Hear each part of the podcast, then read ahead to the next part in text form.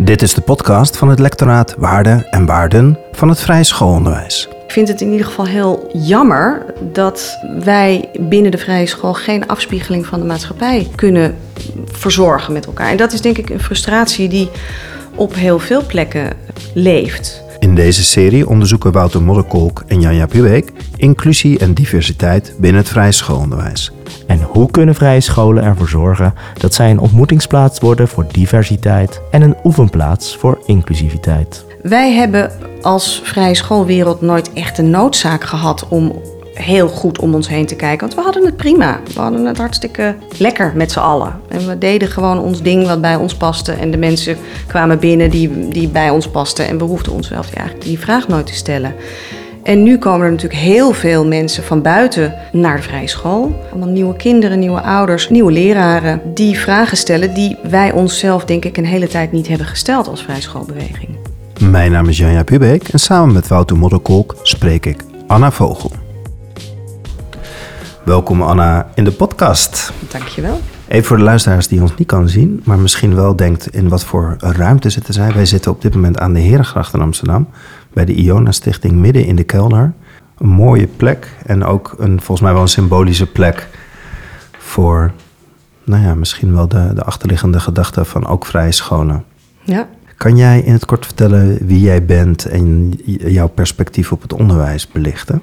Ik hoop dat die straks nog in deelvragen terugkomt. Ja, Maar laten we dat doen. Ik ben Anna Vogel. Ik heb twaalf jaar voor de klas gestaan op eh, vrije scholen in Haarlem. Gelijktijdig ben ik begonnen op eh, de Hogeschool Leiden, bij de reguliere PABO en later de vrije school PABO. Als leercoach, mentor van studenten. En op een gegeven moment ben ik overgestapt helemaal vanuit het basisonderwijs naar de vrije school PABO.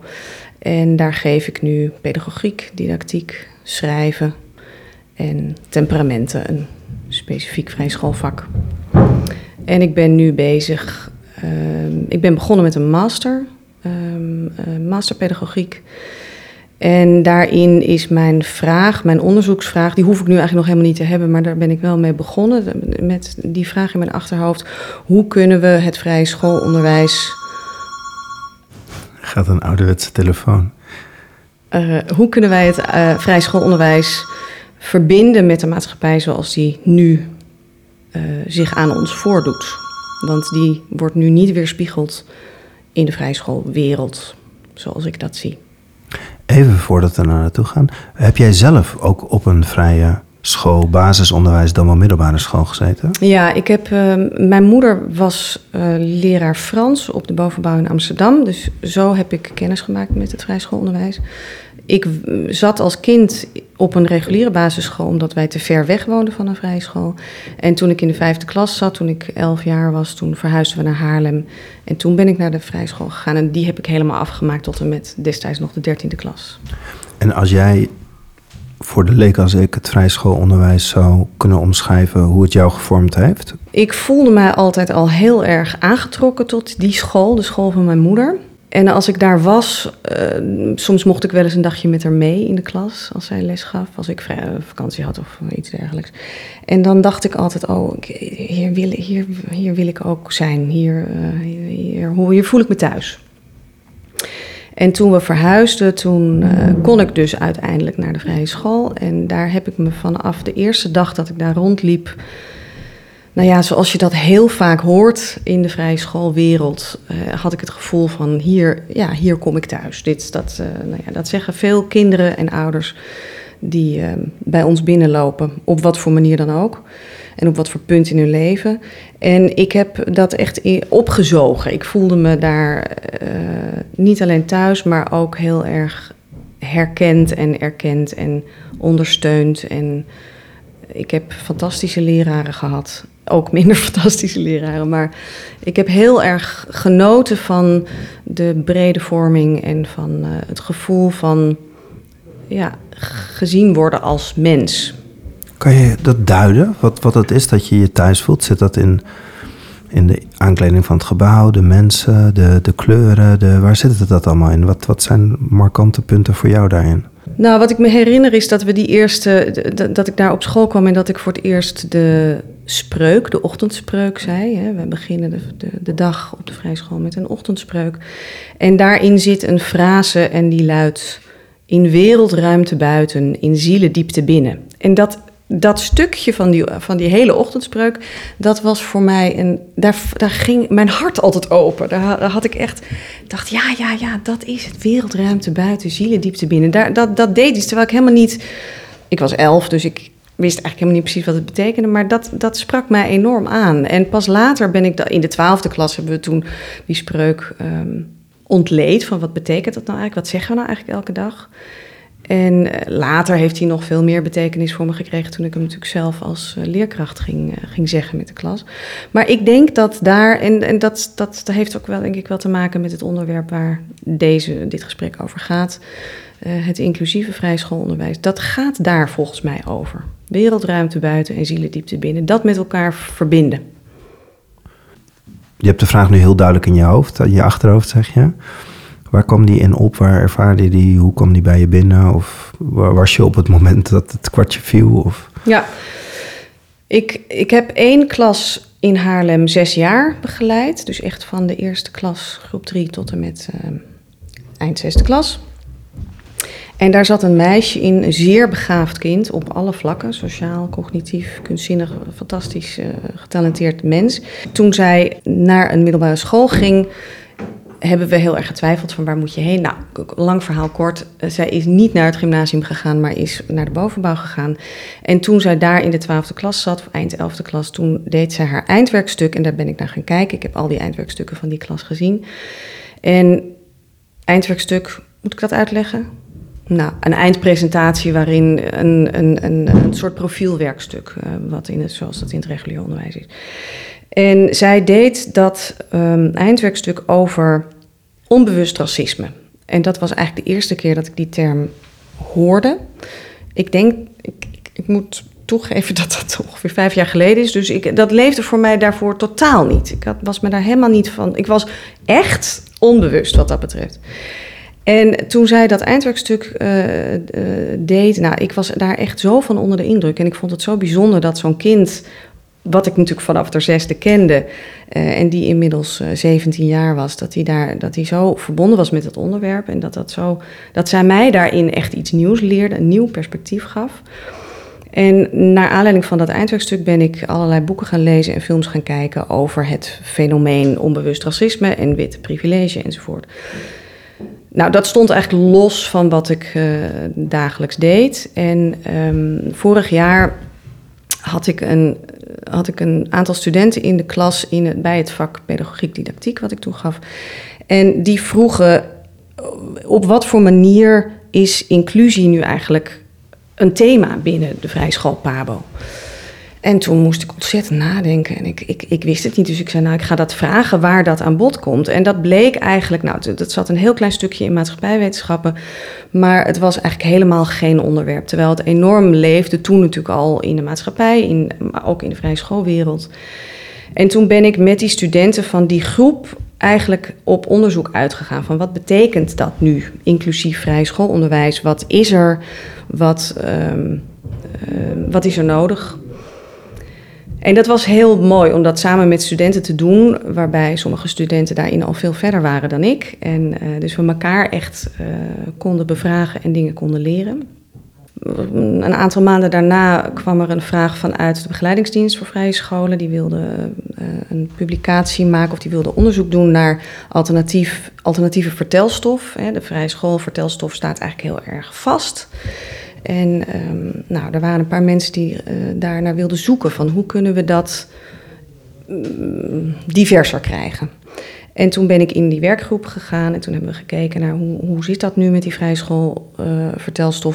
Hoe gaat dat wereldwijd op vrije scholen?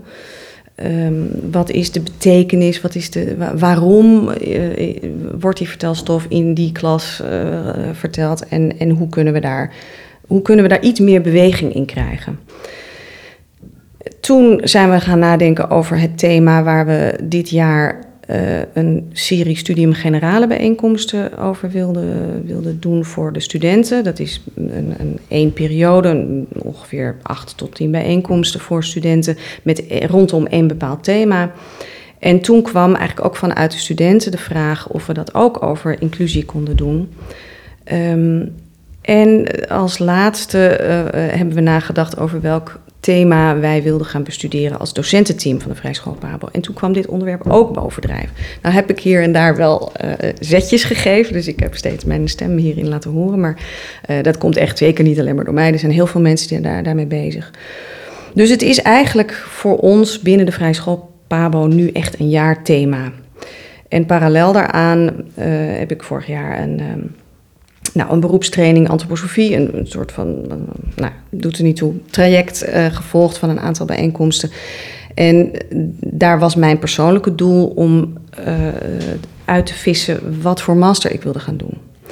En daaruit is gekomen pedagogiek, uh, ook met dit thema. Dus het is voor mij, nou ja, mijn hele leven staat nu in het teken van deze vraag eigenlijk. En je, en je vertelt vanuit verschillende perspectieven komt eigenlijk dezelfde vraag op. Wat waren de overeenkomstigheden daarin? Wat waren de, waarom ging die leerling dat onderzoek daarnaar doen? Waarom vroegen de studenten ernaar? Waarom eigenlijk stelt iedereen dezelfde vraag vanuit een ander perspectief? Zag je daar overeenkomstigheden in dat die vraag op tafel kwam? Of kan je die duiden? Ja, nou toen, toen wij dat gesprek in die les met die studenten uh, hadden, toen keken we om ons heen. Zei ik van ja, god, als we nu in deze ruimte kijken, zien we alleen maar witte mensen. Als we in de vrije schoolpabo kijken, zien we bijna alleen maar witte mensen. Als je in, nou, hoe ziet je het team eruit op je stageschool? Hoe ziet de klas eruit waar je stage in loopt? Dat is natuurlijk um, oogverblindend wit over het algemeen, op de meeste vrijscholen. En dat, dat, dat is niet, als je buiten de muren van de vrijschool kijkt, dan zie je iets heel anders. Ik vind het. Um, nou, ik, wou zeggen beschamend, maar ik vind het in ieder geval heel jammer dat wij binnen de vrije school geen afspiegeling van de maatschappij uh, kunnen verzorgen met elkaar. En dat is denk ik een frustratie die op heel veel plekken leeft. Toen, toen mijn zoon, die nou ja, vanaf de peuters tot en met zijn eindexamen op de vrije school heeft gezeten, die ging daarna uh, bedrijfskunde studeren aan de HVA in Amsterdam. En die kwam voor het eerst in zijn nieuwe klas. En die vertelde toen hij thuis kwam: ik, ik, ik wist niet dat er zoveel verschillende kleuren waren. Even gechargeerd. En toen dacht ik: oh god, wat hebben we onze kinderen uh, aangedaan om ze in zo'n volkomen witte omgeving te laten opgroeien. Um, hè, dus als je je in die kring van de vrije schoolwereld begeeft, dan is het eigenlijk heel moeilijk om ook andere perspectieven te leren kennen omdat je nou ja, ook je vrienden uh, natuurlijk op school kiest. En zeiden de, de, de, studenten en die leerling dat zelf ook? Wat ja. waren hun bevindingen daarin? Wat gaven ze jou daarin terug? Ja, zij vroegen waarom is dit? Waarom is dit zo? En ik wist het antwoord niet. Ik, en dus daar zijn we eigenlijk naar gaan zoeken. Van waarom, hoe is dit zo gekomen? Hadden ze zelf een antwoord op die vraag? Waarom is dit? Nee, ze hadden alleen een, uh, een, een vraag. Ze hadden vooral de vraag: kunnen we hier geen verandering in aanbrengen? En hoe zullen we dat doen? En waarom zouden ze het willen veranderen? Omdat zij ook die maatschappij weerspiegeld willen zien in de opleidingen en in hun school, waar ze stage lopen, waar ze later gaan werken. En hadden zij dan ook het perspectief, want even, ik, ik probeer even aan te sluiten ja. bij een gesprek wat we hadden met studenten van, van jouw school, hè, wat ook wel vrij wit is. En zij zeiden, op andere plekken zijn we heel divers, maar als we naar school gaan, stappen we in een bubbel. En, en, en daar wrong het voor hun. Dus dat mm. was voor hun de aanleiding. Om en dat, wat voor andere plekken? Dus op dansles, waar ook andere muziek kwam. En, en dat, dat vond ze zo'n verrijking. En, en zij gaven ze ook zo mooi terug dat... Uh, zij maakte wel mooi het parallel met niveauverschillen. Dat je zoveel van elkaar kan leren. Van MAVO, HAVO, VWO. En dat ze dat dus niet hadden bij andere uh, religieuze achtergronden of culturele achtergronden. Die ze wel tegenkwamen buiten school. Ja. ja, dat hangt er natuurlijk ook van af in welke ja, waar verder je, je interesse ligt, ook in welke wijk je opgroeit. Uh, in wel, nou, dit is dan Zeist dus, maar dat is ook een witte gemeenschap over het algemeen. Maar uh, ik denk dat als je in, in, in Amsterdam opgroeit, dat je dan sowieso een veel diverser beeld hebt. maar voor onze kinderen, onze Haarlemse kinderen, ja, die waren gewoon gewend aan een witte wereld. En, en die studenten kwamen ook in een witte wereld in, op, op, op onze VSP. En wat zijn jullie dan gaan onderzoeken? Hoe, hoe zijn jullie die vragen gaan benaderen en bekijken?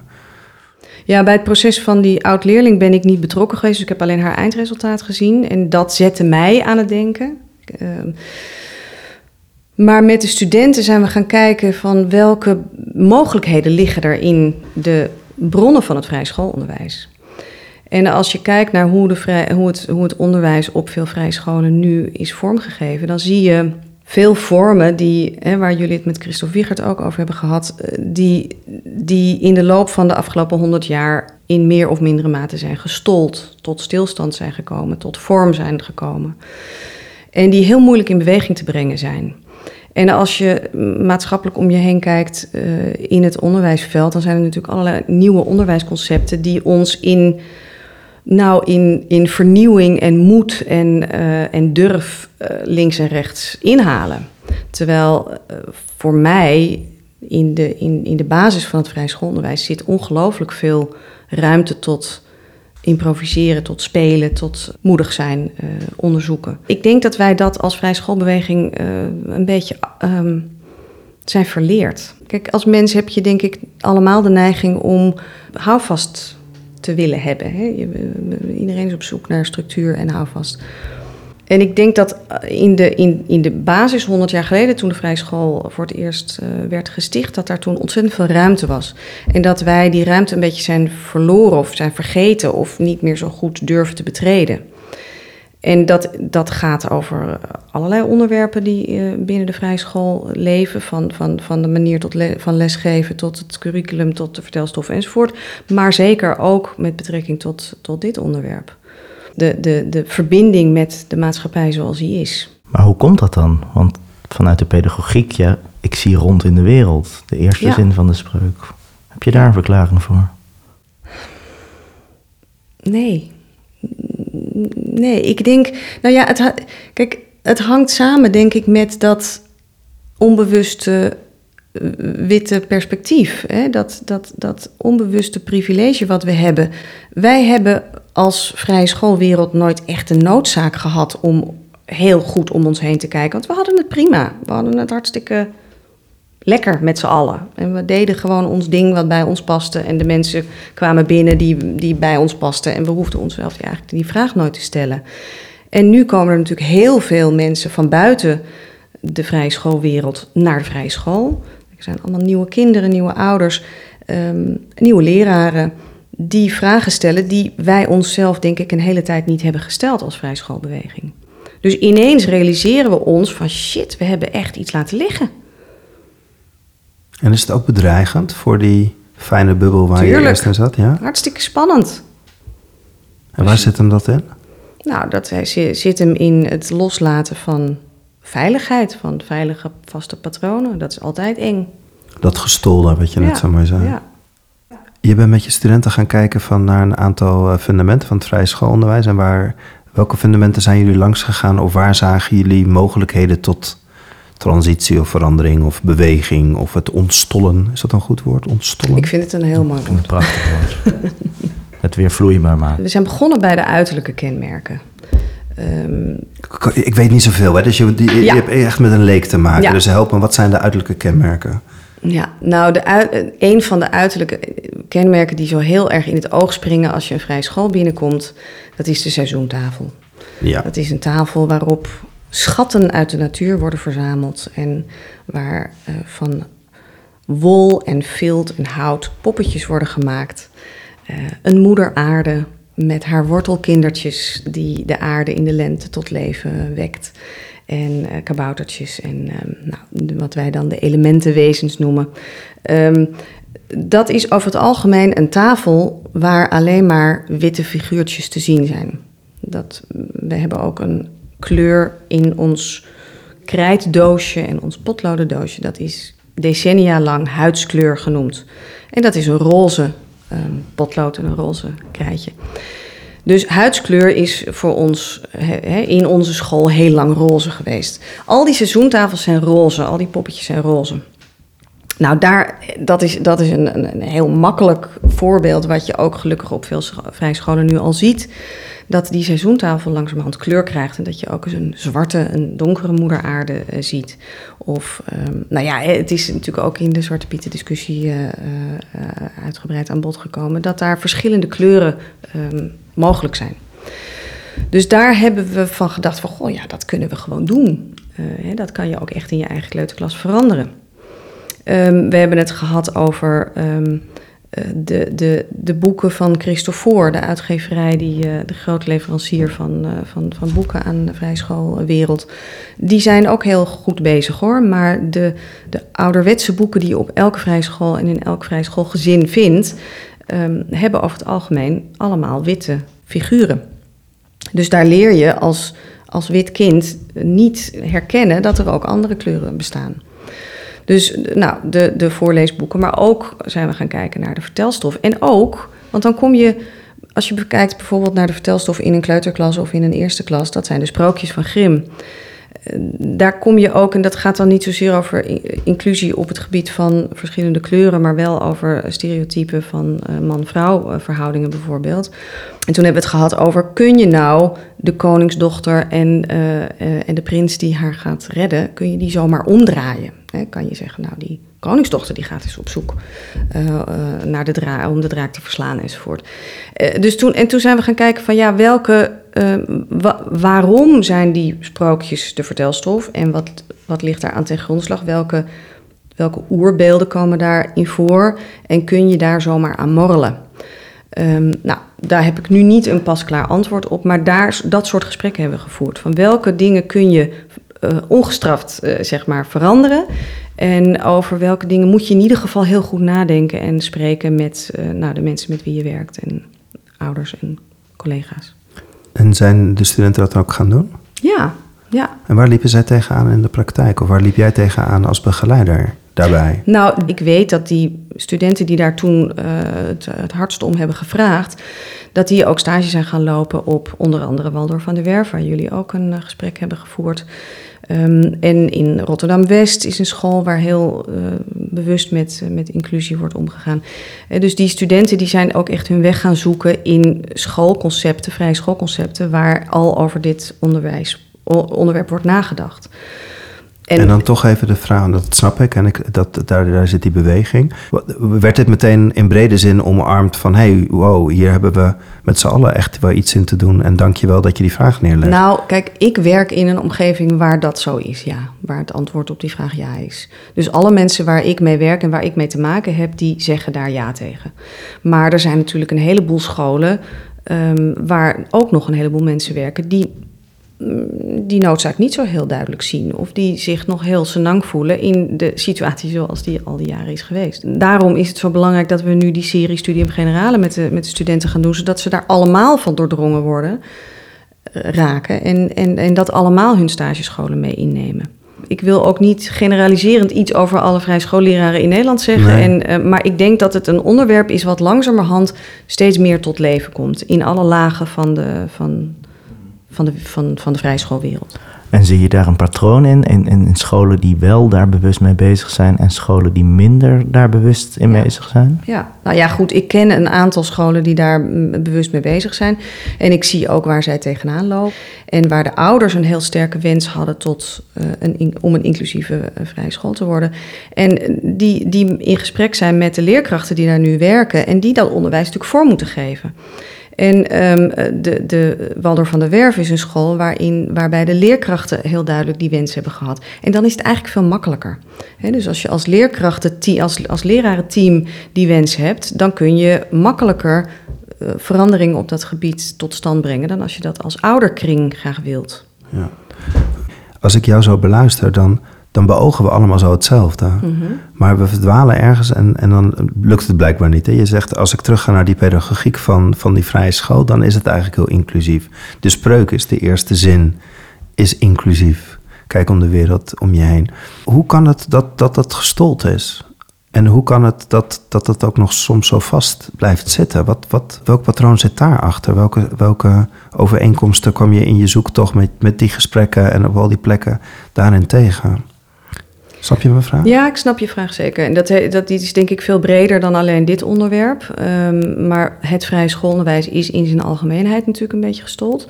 En dat heeft er denk ik mee te maken dat um, het, het geven van goed kunstzinnig vrij schoolonderwijs... en dan bedoel ik niet het geven van kunstvakken... maar op een kunstzinnige manier je les vormgeven... Dat vraagt ontzettend veel inzet en tijd en uh, doorzettingsvermogen en moed, omdat je niet weet waar je uitkomt. En dat is gewoon super spannend en heel moeilijk en het mislukt heel vaak. En uh, je hebt eigenlijk altijd tijd tekort, net als iedereen in het onderwijs. Dus als je een mooie periode wil geven, hè, zoals we dat op, uh, op de vrije school doen, periode onderwijs, waarin je drie weken aan één onderwerp werkt, dan is het heerlijk om een aantal handvatten te hebben. Of om eens te horen hoe je collega's dat voorgaande jaren hebben gedaan. Uh, als je alles elke keer, elke dag, de hele dag opnieuw zelf moet uitvinden, dan dat, dat lukt eigenlijk niet. Dat kan niet. Dus je moet voorbeelden verzamelen, uh, uh, spreken met collega's en, en, en ook dingen gewoon overnemen van elkaar. En de mate waarin je dat doet en waarin je ook nog ruimte opeist, maakt uh, voor jezelf om dat onderwijs echt zelf vorm te geven, zoals het eigenlijk bedoeld is. Ja, dat is de grote zoektocht. En uh, hoe meer uh, gevoel van tijdgebrek je hebt, of misschien wel um, druk vanuit de overheid, vanuit de inspectie, waar je allemaal alle, alle voorwaarden waar je aan moet voldoen als leerkracht, dat geeft heel veel stress. En dat zorgt ervoor dat misschien in de loop van de jaren mensen steeds meer zijn gaan grijpen naar die uh, vaste vormen. Dus we moeten meer voorbeelden, nieuwe voorbeelden verzamelen. Ja, ja zeker. Kijk, er is in dat, dat handwerkonderwijs is, dat staat ook bol van allerlei vaste dingen. We, doen ook bepaalde technieken in bepaalde klassen, omdat die daar uh, vanuit de ontwikkelingsfase van het kind in thuis horen.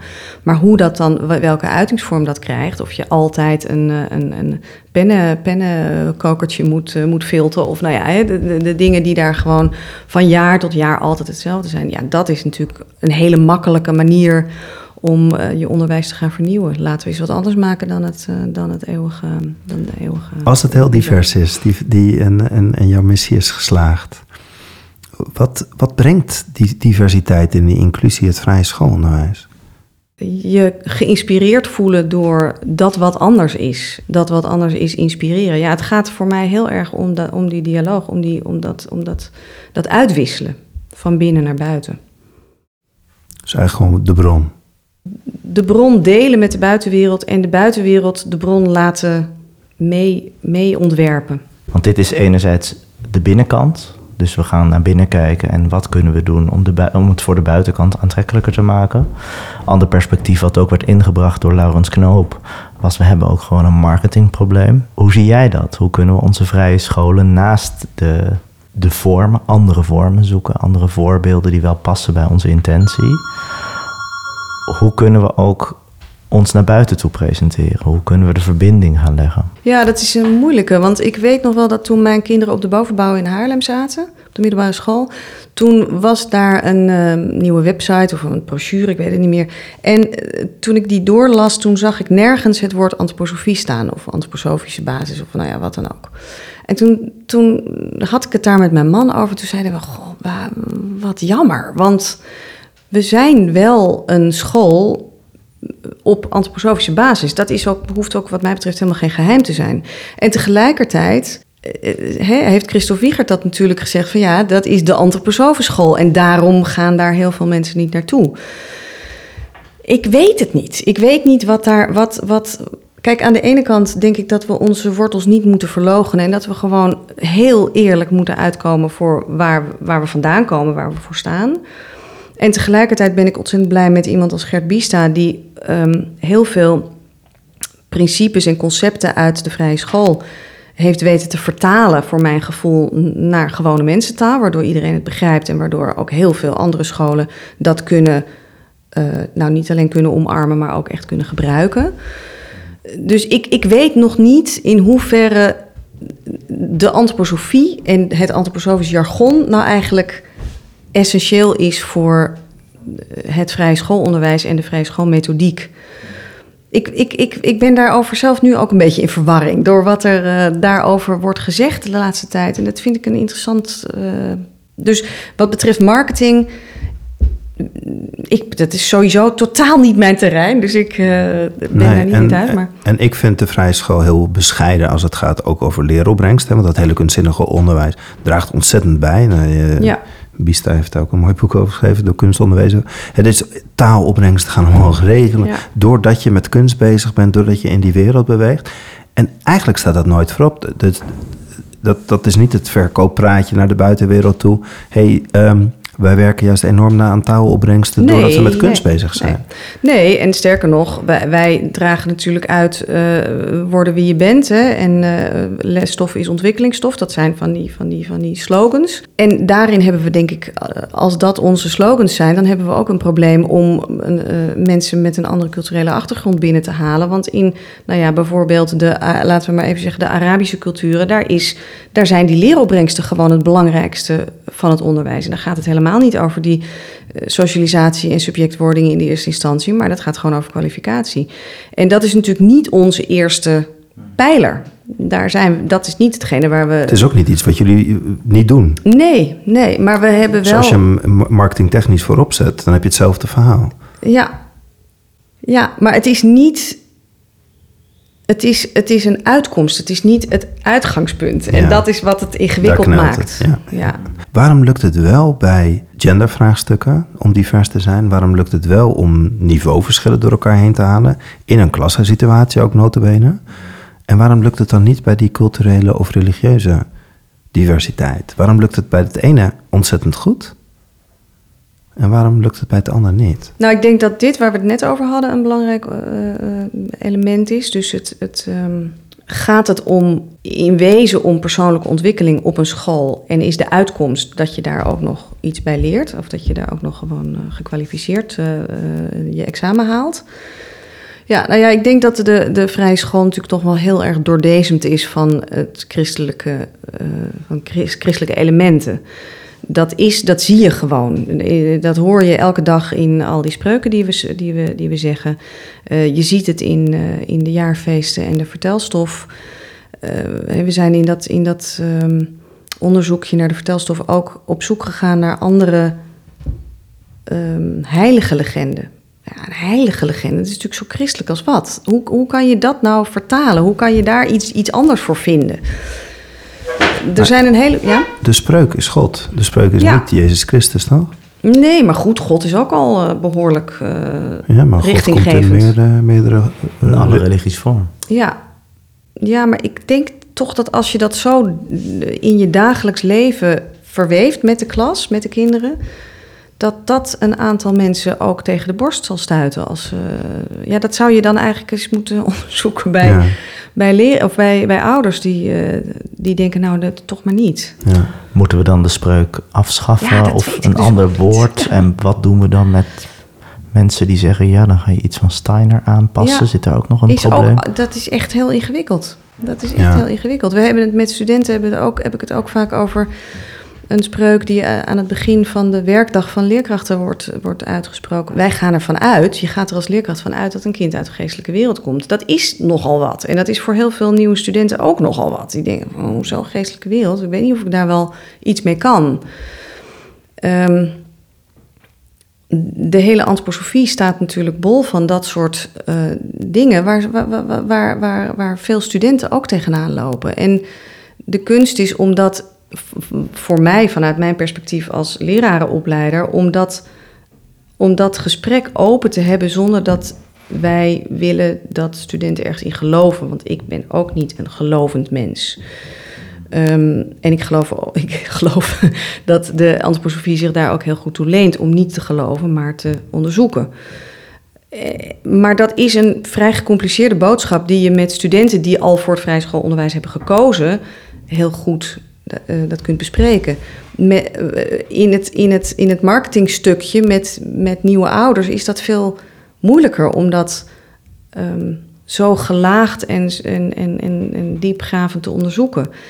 Ik weet het echt niet hoe we dat moeten doen. Nee, nee, nee dat, dat, Ja. niemand, als we het hadden geweten, dan hadden Ja, we dat het niet al lang gedaan. Ja. Wat ik wel in, in, interessant vind is, ehm nou binnen het vrije schoolonderwijs lijken er allerlei gradaties te zijn van, van nou, ik, nou, laat ik gewoon een voorbeeld geven. Ik, ik vertelde over een, eh, de, de Waldorf van der Werf, over een die dat anders doet, hè, die dus anders met die verteltafel omgaat, eh, feesten viert.